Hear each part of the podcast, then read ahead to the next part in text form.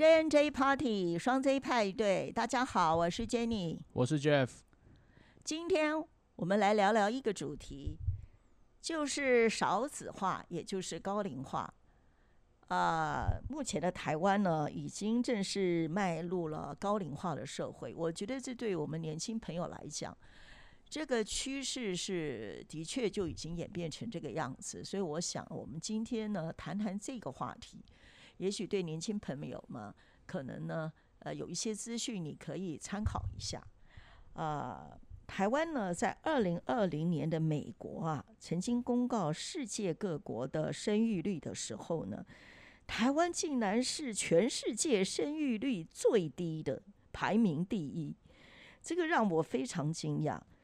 啊，在四十年前，你知道 Jeff，台湾每年出生有多少人？你知道吗？不知道啊，四十万人。那二零二一年，你知道只剩多少人吗？我记得好像剩十五万吧，十五万三千多人。你看，跟三十四十年前比啊，一半不到了啊。那我觉得，的确，台湾真的是迈向高龄化的社会。我觉得呢，当然这个政府呢也是非常重视这个问题，因为我想全世界很多已开发的国家都是非常关心的，因为呢这个会对于啊社会的结构、经济的发展呢，这各方面会产生重大的影响，尤其是未来的劳动人口可能会逐渐变少啊。当然，这对于我们年轻的朋友来讲，会是怎么样一个变化跟发展呢？我觉得高龄化了，可能有一些年轻人会说。对他们不一定是好消息，但是呢，因为他们马上会想说，哦，那年轻人这不是要呃，就是要负责照顾高龄化的老年的父母们吗？但是我觉得这个少子化、高龄化还是有些机会。不过我们可以先谈谈为什么台湾哦会少子化？你你你说一下，Jeff，你觉得嘞？为什么会少子化？那就是那种一般那种媒体最常讲，就是什么什么房价过高啊。要不然就是什么薪水跟不上什么通膨啊，跟不上房价啊，嗯，然后然后再来就是现在大家那个年轻人都觉得可能没钱也不敢结婚嘛，大概就是这些吧。我觉得应该跟经济会比较比较相关呐。没错，就是呢低薪、房价高，还有工作时间长，所以现在很多年轻人倾向于不婚。晚婚或者只要同居就好了，这样就造成就是孩子的生育率就变得很低，然后再加上价值观也改变了。现在越来越多的年轻人就跟 Jeff 一样，认为婚姻不不一定是人生什么必备的幸福的选项啊，认为不结婚也能够幸福啊，也能够享受生活啊。就这种看法人是越来越多，对不对？对啊，好像我们以前那个时代，如果不结婚，给人家觉得嗯我很怪，然后呢父母也给你很多压力，然后觉得总是很大的缺陷。那你现在好像年轻人越来越多都，我有很多朋友他们的女儿也都是倾向说不结婚算了，他们不想结婚，待在跟爸妈住也挺好的。然后，甚至他们觉得，他们只要工作到四十岁，他们就准备 退休了。可是，甚至也有很多那种结婚不生小孩也很多啊。对啊，很多现在结婚，我也有朋友结婚不生小孩。对啊，又不是只有说不结婚而已。而且我告诉你一件事，我发现哦，结婚不生小孩的女女女人哦，都比较年轻哎。你知道生孩子真人女女人容易老，你有感觉吗？我有感觉，因为我旁边的朋友有几对啊，他们是结婚没有生小孩。然后他们又重视养生，就是重视这个运动啊，保持身材啊，什么慢跑啊，做瑜伽。我跟你们，我跟你讲，真的有时候差不多年龄人在一起拍照的时候。这些不生小孩的这些人哦，都看起来特别年轻，所以你知道妈妈伟大，你知道吗？生小孩可能把父把妈妈的这个这个这个呃这个精华都给了小孩，所以生越多可能就容易显得老。那些不生小孩的，我跟你讲，看起来有的真的很年轻。如果他更刻意的保持身材哦，几乎没有什么改变，我觉得真的很惊讶。我旁边有几个朋友都是这样子，了解。所以呢，也要保持年轻，就是不生小孩，不生小孩也是一个办法。不过，我们可以来谈谈这个迈向高龄化的台湾啊，那年轻人未来在就业市场上会产生一些什么联动性的影响？我觉得呢，我我我觉得我我觉得这个这个话题很值得来探讨一下，因为跟很多年轻人息息相关。我最觉得最好的好的一面的消息是什么？就是未来你们这一代呢，你们不要说什么六十岁才退休，你们可能可以延长到六十五岁，甚至七十岁，甚至说如果有更。厉害的、专业的上面的经验或能力，搞不好可以做到七十五岁、八十岁。不过现在也都是到六十五了。哎，对，现在已经普遍到六十，可将来有可能延伸到七十岁或七十五岁。因为在日本呢，我上次在网络上看到有一个日本的一个一个老太太，她已经七十几岁。他是一个精神科的医生，他退休几年以后，他们那个医院因为缺医生，又把他请回去。然后他说，他虽然结了婚有小孩，不过孩子大了，在家里挺无聊了。他说他一个礼拜去看整个三四天也蛮好的，而且最大的好处是不会得老人痴呆症。所以他一一样在职场上已经七十几岁了。所以我觉得看了就觉得心向往之。哇，那我觉得像这种状况不会只只发生在日本，未来在台湾有可能这样。如果说，呃，你只要说你你你懂得保养啊，然后养生，然后在工作上呢，你有一些累积的专业的经验，啊，到了到了年纪大以后，你体力还行，脑袋也还算清楚，没有得老人痴呆症的话，你的工作真的真的不用担心说。说有人会叫你说啊，因为年纪太大，请你回去。我们不需要年纪这么大的人，就是你在工作上面那个职场的那个生生命啊，会延长很多年呢，延长五年、十年，甚至十五年。你说这不是个好消息吗？这应该是个好消息吧？那我觉得比较偏少数人啊，也的确是有啦，尤其像那种制造业，有些那种需要技术的，嗯，那种老的退休，可能换上年轻，他也不见得会做。比如说像怎样，你可以你可以比较具体的讲一下。就是我朋友在中钢工作嘛，然后他们就遇到一个状况，就是那个老的技术员退休前，他有训练一批新人嘛，那新人做一做就发现说，嗯，就是好像是接不上啦，所以后来等那个老的技术员真的退休以后，公司就真的在用顾问的那个职位再把他聘回去。这挺好的。那他几岁那时候？我中钢退休都六十五啊，哦，对啊，所以就是六十五，他应他就是六十五岁退休以后又被再请回去再去做顾问职嘛，但实际上应该也是他做了，因为那个可能也许那只有他会啊，那你想他在那个职位一次就做四十年，有谁比他更懂？对，而且当然他如果回去可以教导晚晚辈啊来做，当然。呃，也也是可以传承啊，但是可能没有办法一下下嘛，所以所以说所以说不定他可以再多做个五年十年。我觉得差不多有可能。对，差不多，这真是个好消息，蛮振奋人心的。因为你要知道，有人统计过说，像我们这一代年龄哦，退休的很多人在退休的五年之内生病或甚至走了，就很奇怪，就是说。有很多人他一直很想退休，因为工作上压力很大，他就觉得我如果能够退休多好啊，我就不用受老板的气呀，我就不必工作压力这么大。但是真的完全退休在家里哦，我跟你讲，头头半年跟头一年，第一年可能还蛮快乐，到第二年可能有一些人，如果你没有办法比较充分的去安排你的晚年生活，你知道，既然有人是在五年之内，很多人会生病。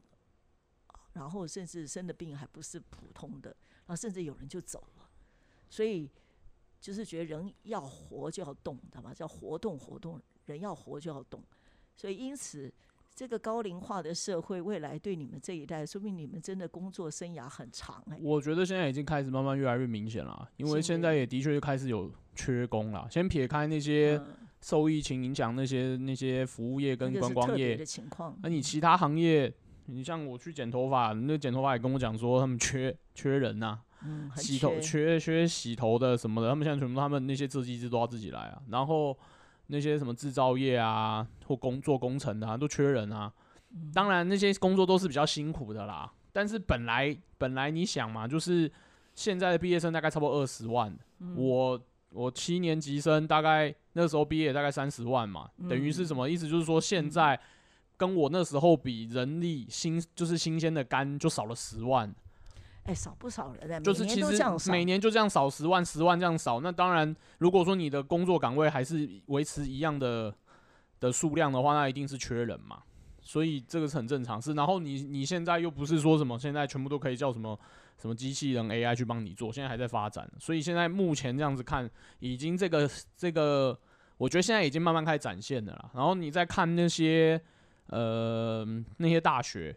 我们台湾不是有一百多所大学，那现在慢慢就有一些大学在开始退场，就是很明显就是招不到学生，招不到学生。对啊，所以现在讲难听点，现在我都觉得现在做老师不是什么好职业。嗯，对，但是我觉得做补习班老师是个好职业。为什么？补习班老师？因为补习班老师他不一定要教，他可以教什么人都可以教。成人教育，对啊，专业的。对啊，他也不一定要教什么，对不对？你像那外面那么多教投资的，而且他他也号称自己叫老师啊。对，现在讲究什么斜杠人生呢？你要第二专长的话，如果你会去教人家一些，对啊，啊一些专业的，蛮好。所以以后补习班应该都是教老人啊，我在猜，就教老人做。我觉得老老年人的那个那个那个呃学习，将来可能还蛮夯的，你知道。对啊，是就是就我，所以我说，其实现在已经，我觉得已经开始展现了，而且我觉得越来越明显了，越来越明显。而且也不用看啊，还有那个什么台积电不是在扩厂吗？一天到晚都在招人呐，不是之前还有新闻说什么什么他只要毕业，只要只要是毕业生他都要，对，因为他扩厂很快嘛，对啊，所以其实已经很明显就是缺工啦。那就是为什么？就是人就是真的没那么多，要不然不可能是这样缺的嘛。谁又不是说什么工作都一定辛苦到大家都不去，不太可能呐。嗯哼，对啊。我觉得未来啊，就是我自己有观察，我觉得未来有一个行业啊，一定会历久不衰，甚至越来越好。你猜什么行业？宠物，卖宠物的，或者是对于宠物照顾的，我觉得这个行业会越来越好。因为你们现在很多年轻人晚婚不婚，啊，同居或什么，那有时候就孤家寡人一个。然后如果年纪越来越大的时候，可能觉得养宠物还蛮好，有一个陪伴呢，啊，心理上有一个慰藉。你觉得怎么样？我觉得宠物这个行业是越来会越来越好。我也这么觉得。嗯，所以如果有年轻人呢，你如果本身也。对于宠宠物不讨厌，甚至还蛮有点喜欢的话，你或许可以踏入这个行业。我觉得这个行业只会 越来越好。我我我这几年发现，说我有一些以前的同事啊，哎，他们现在都在养宠物，尤其是呃单身一个人的啊，他跟爸妈住在一起，或者是他一个人住，他们几乎十个有九个都是养宠物的，养猫养狗。哎，那我呢，其实是没有那么喜欢宠物，但是。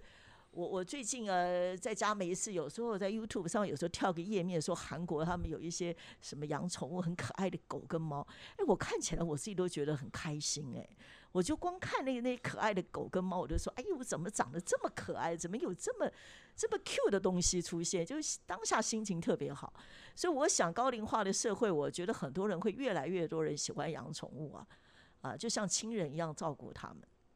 对啊，所以像 Jeff，我知道你喜欢猫，也许你将来，你将来可能要有斜杠人生，你就开个宠物店如何？啊，我我养宠物就好，不一定要开。你要养宠物，对我真的觉得宠物这个行业，我都觉得将来一定是一个趋势的行业。然后另外还有一个，就因应这个这个高龄化的社会啊，我觉得有一个大概是很多女孩子喜欢做，就是跟美有关的行业。就是说，比如像抗老啊，或是能够变年轻啊，因为以后将来如果慢慢高龄化，很多人呢，他可能将来收入越来越高，又没有子女的负担呢，他说不定就想让自己活得更开心一点、更精彩一点，然后每天看自己都赏心悦目，所以未来能够让自己变美，然后甚至可以变更年轻，我觉得这种行业也很不错。最主要就像医美。我觉得医美啊，这个行业啊，是这个方兴未艾是，就是就将来也只会更好。尤其是对有一些人，他要呃青春永驻，像那个陈美凤哦，你知道她现在几岁了吗？六十六岁，可是她看起来可能很多人啊，大概觉得她只有四十几岁。你看这种现在的医美啊，不用动刀，它都可以让她年轻几乎二十岁。如果她还懂得保养的话，那。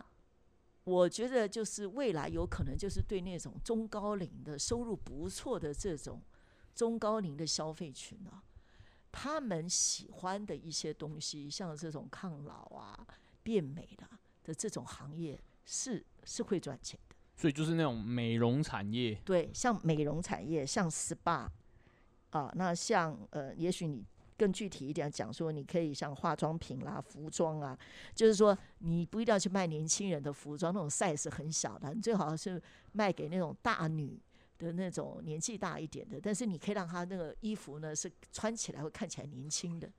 啊，然后呢？但是 size 稍微大，因为他可能肚子比较大一点。所以是不是以后时尚秀都要找那些 比较年纪大的模特去走？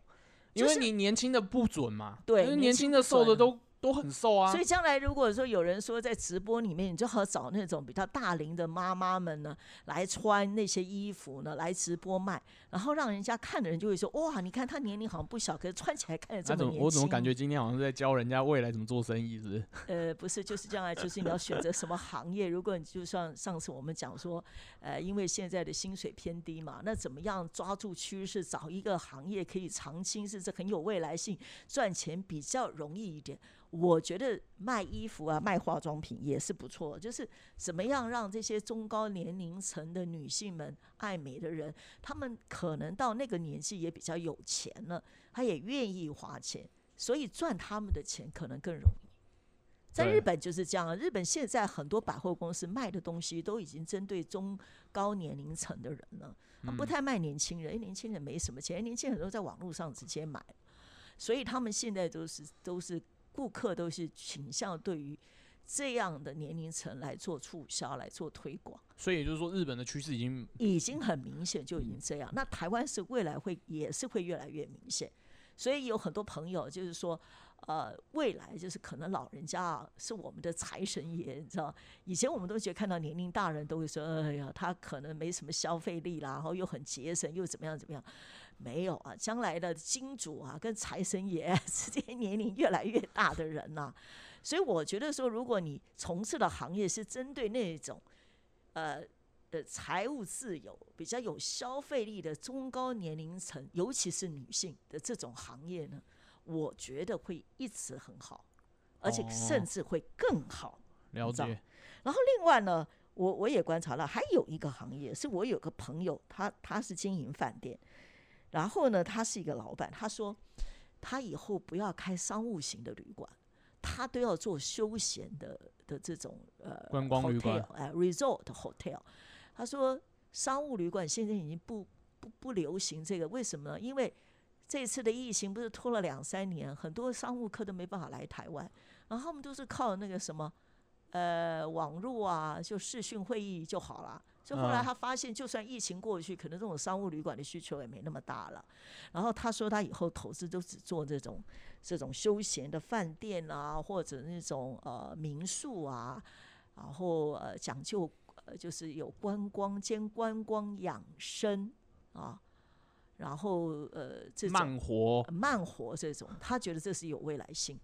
所以，如果有志的青年对于服务业啊，对这种服务业有兴趣，可以也可以找这方面的工作。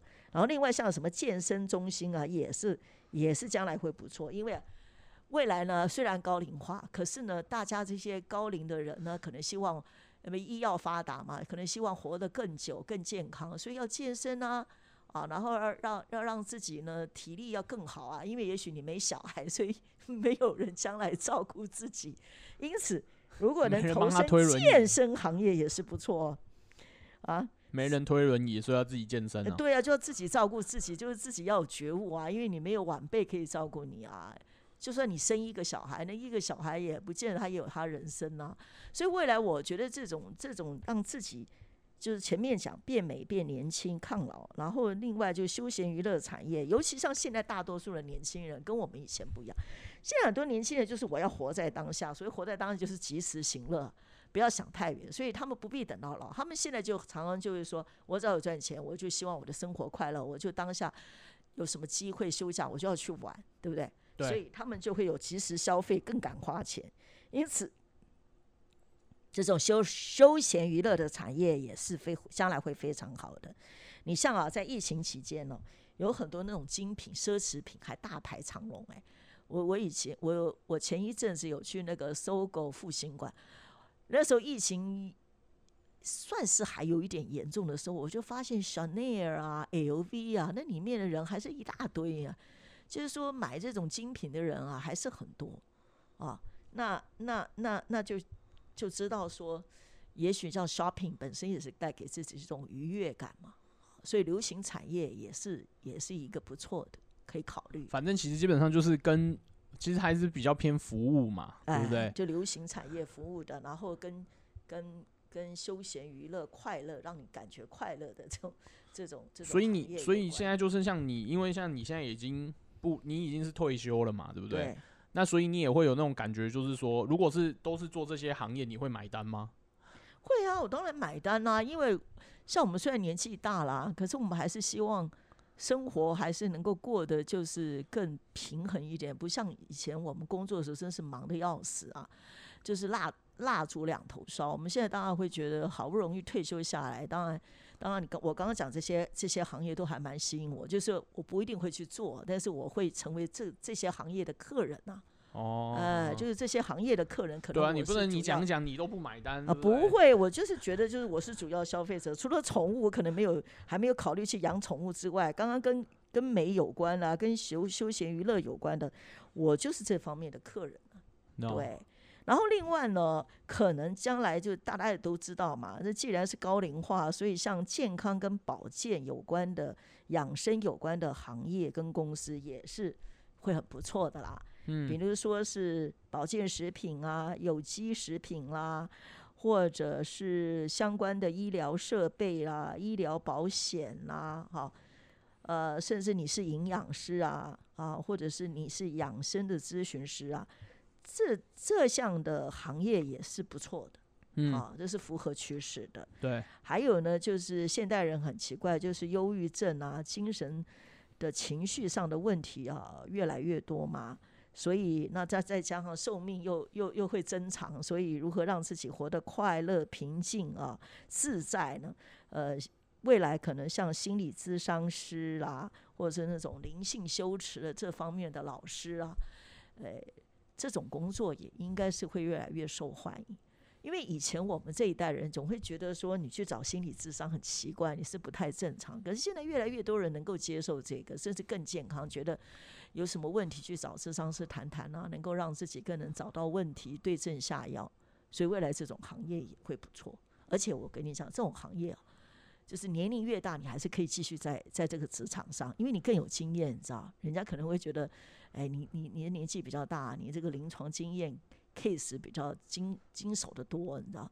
所以这个行业，如果有人有这方面有兴趣，这个这个，我觉得这个含金量不低耶、我是觉得如果要做智商师的话，嗯，因为台湾的法律的关系，所以你要做智商师的话，就是我劝就是如果有这个就赶快去弄，因为因为他养越来越高。不是他养成期很长，哦，他有很多临床的那个呃不是不是实验的的是有实习的就是时间的，是有实习时间，但是他的是这样，就是因为他大部分都是你要先去考他的智商师的研究所，然后考完以后还要念两年书，然后念两年书还要再实习，所以其实李一娜这样搞起来，你可能要再多四年去成为一个正式的正式的智商师，那只是刚开始，所以我觉得其实如果说啊，比如说。如果说你是想要中途转职，那你可能就要换算一下你的时间成本，就是你的机会成本这些东西，你可能都要算进去，因为我觉得是蛮长的。嗯，了呃解了。如果有，如果真的有希望做这个的话要，做这个要趁早就是因为这是台湾法律。如果说你今天要去中国大陆的话，中国大陆智商是没有牌，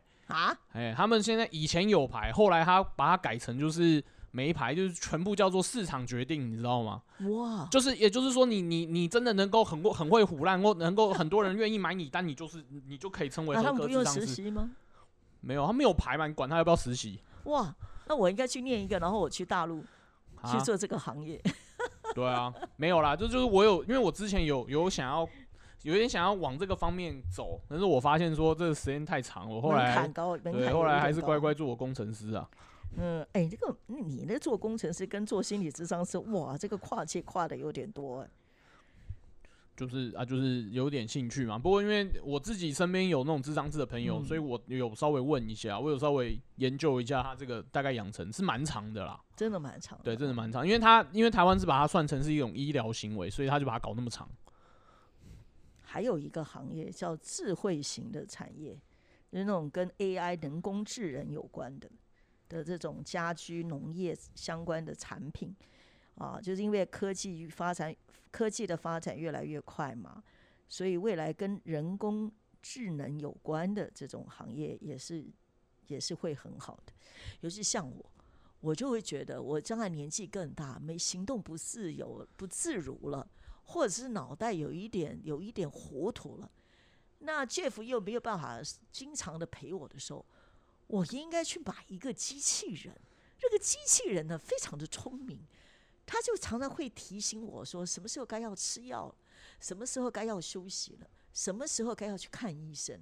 然后就像朋友一样，可以跟我简单聊聊天。这跟养个宠物也也也也差不多，但是他比较聪明，因为他知道照顾我的身体健康。只要你输入城市，他就知道在呃这个什么适当的时间提醒我该做的事。你觉得怎么样？我觉得不错啊。我觉得对机器人，不过本来本来现在就是你像那个最现在最现在世界首富就马斯克，他自己私底他私底下也有这种做机器人的产业嘛。对啊，其实现在大家都有在发展啊。是啊，现在当然还不普及，可是我觉得将来我就是要等到那个那个机器人更人性化的时候，它可以表现一些感情情绪，我会觉得那个蛮吸引我的。我真的会去买一个机器人。所以，所以也的确，我如果说现在有有人要考大学，或者是你家小孩要考大学，我认为未来理工就是走资工系啊，或者是走那种软体的会比较好啊，硬体的不行。因为我就讲一句实在话，硬体就不外乎就是什么机械啊、土木啊、化工啊这些的嘛。我说实在，这些这些产业都已经发展了两三百年了，你知道吗？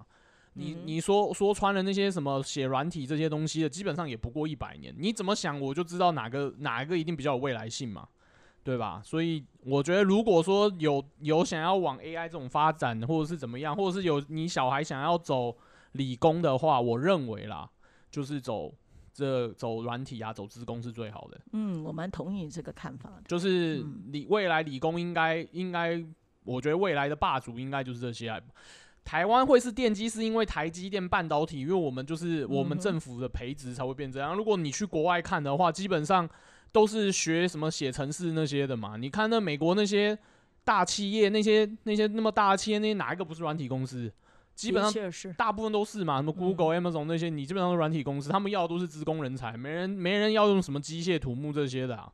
但是我不是说那些那些东西不重要，我只是说，如果你希望你的，你希望你未来的职涯是有那种爆发性的，或是你有点有点想你想要成为像马斯克这样人，或是像那些贝佐斯这种人，那你也许你就是要往那种行业走，因为这是很趋势的的行业。对，按就是这样。我说实在，现在的所有意见领袖，哪一个不是资工系出来？你有看过哪一个意见领袖是从土木或机械出来？已经没有了。那大部你是你你是选错了学科了吗？就是因为选错，我才在这边劝世，你懂吗？我就是选错了，我才会在这边劝 世。如果今天没选错，不是悲观，就是我我这个我这一行也没什么不好，我这一行就是稳稳做嘛。但是你想要有什么爆发性？大好是不太可能，不太可能，因为就我就讲了，你说机械，因为像我是学学机械跟土木的嘛，那你学机械土木这种东西，我讲难听点，那种自古以来就有了，对不对？机械就是那种瓦特发明蒸汽机那时候就开始发展，传统型产，对不对？土木更不用讲啦，那只从那个就从有人类有历史以来就有土木啦，而不是现在才有土木嘛，对不对？有道理。我跟你讲，我们这种行业如果要复兴啊，我是不好意思讲。虽然我不是很想这样讲，但是大概要等到有世界第三次世界大战的时候，我们以后才会有机会。如果说是这种成平时期，我认为还是念资工比较有希望了。嗯。不过说了另外一个题外话，就是哦，将来高龄化的社会哦，可能这个房地的房地产的价格会慢慢趋向合理化。我认同啊，因为现在是高房价，对不对？对啊。可能再过十年、十五年，也许那个房地产的价格就越来越合理，房价会变低嘛，对不对？对啊。因为少子化的结果呢，大家对于房地产的需求减少，对不对？所以可能未来不用背负很沉重的房屋的贷款。你就想一件事很简单嘛，你就是如果是少子化，等于是如果大家都只生一个。那只只要他们一个家庭父母有买一栋房子，他就直接继承，他根本不用买房子啊。说的也是。对啊，就就只要等，只要想办法等父母挂嘛。可是通常通常我觉得也有点难，因为现在父母也是活得比以前的人还长啊。动不动都活八九十岁，对不对？那他也要等很久呢，也是要等到他五六十岁，他的父母才有机会。我虽然这样讲好像有点过分，就是他有机会去世，才他才有机会继承嘛。对啊，但是不管怎么样，我认为当然需求会越来越低啦，这很正常，这没有什么啊。另外还有一个就是给年轻朋友，就是说，如果你你你你你对房地产投资有兴趣啊，你将来千万不要去投资在那个房子面积比较大的那种房型了。哦，对，哎，因为将来就一个人住或两个人住，可能都没小孩，所以去投资个二三十平的可以，但什么？四五十平以上的就不要了，哪怕哪一天你非常有钱的话，除非你一个人住豪宅，要不然如果是纯属投资的话，就是大房型的房子，未来可能市场需求不是那么容易转手。对对，好，嗯，所以可能二二十几平、三十平是比较热门的。对，嗯，所以如果你要在在房地产上面要投资致富的话，是要去注意一下。我是觉得，我不知道，我的看法是，未来房地产如果少子化真的已经就是已经开始启动，我认为房地产也就就一个很简单嘛，供需问题嘛。我觉得也不太可能像以前那样，就是什么十年就翻倍，或者是翻两倍、三倍，我觉得不太可能呐。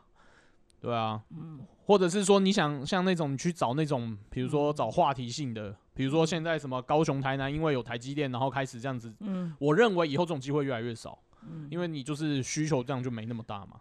除非台湾能够吸引其他国家人移民过来，那才有可能。可是我觉得几率不大，因为我们是个小岛。对啊，几率不大。嗯，好吧，那我们今天聊聊这个有关少子化，对于年轻朋友们工作上面的选择，可能会有一些另外的看法或想法。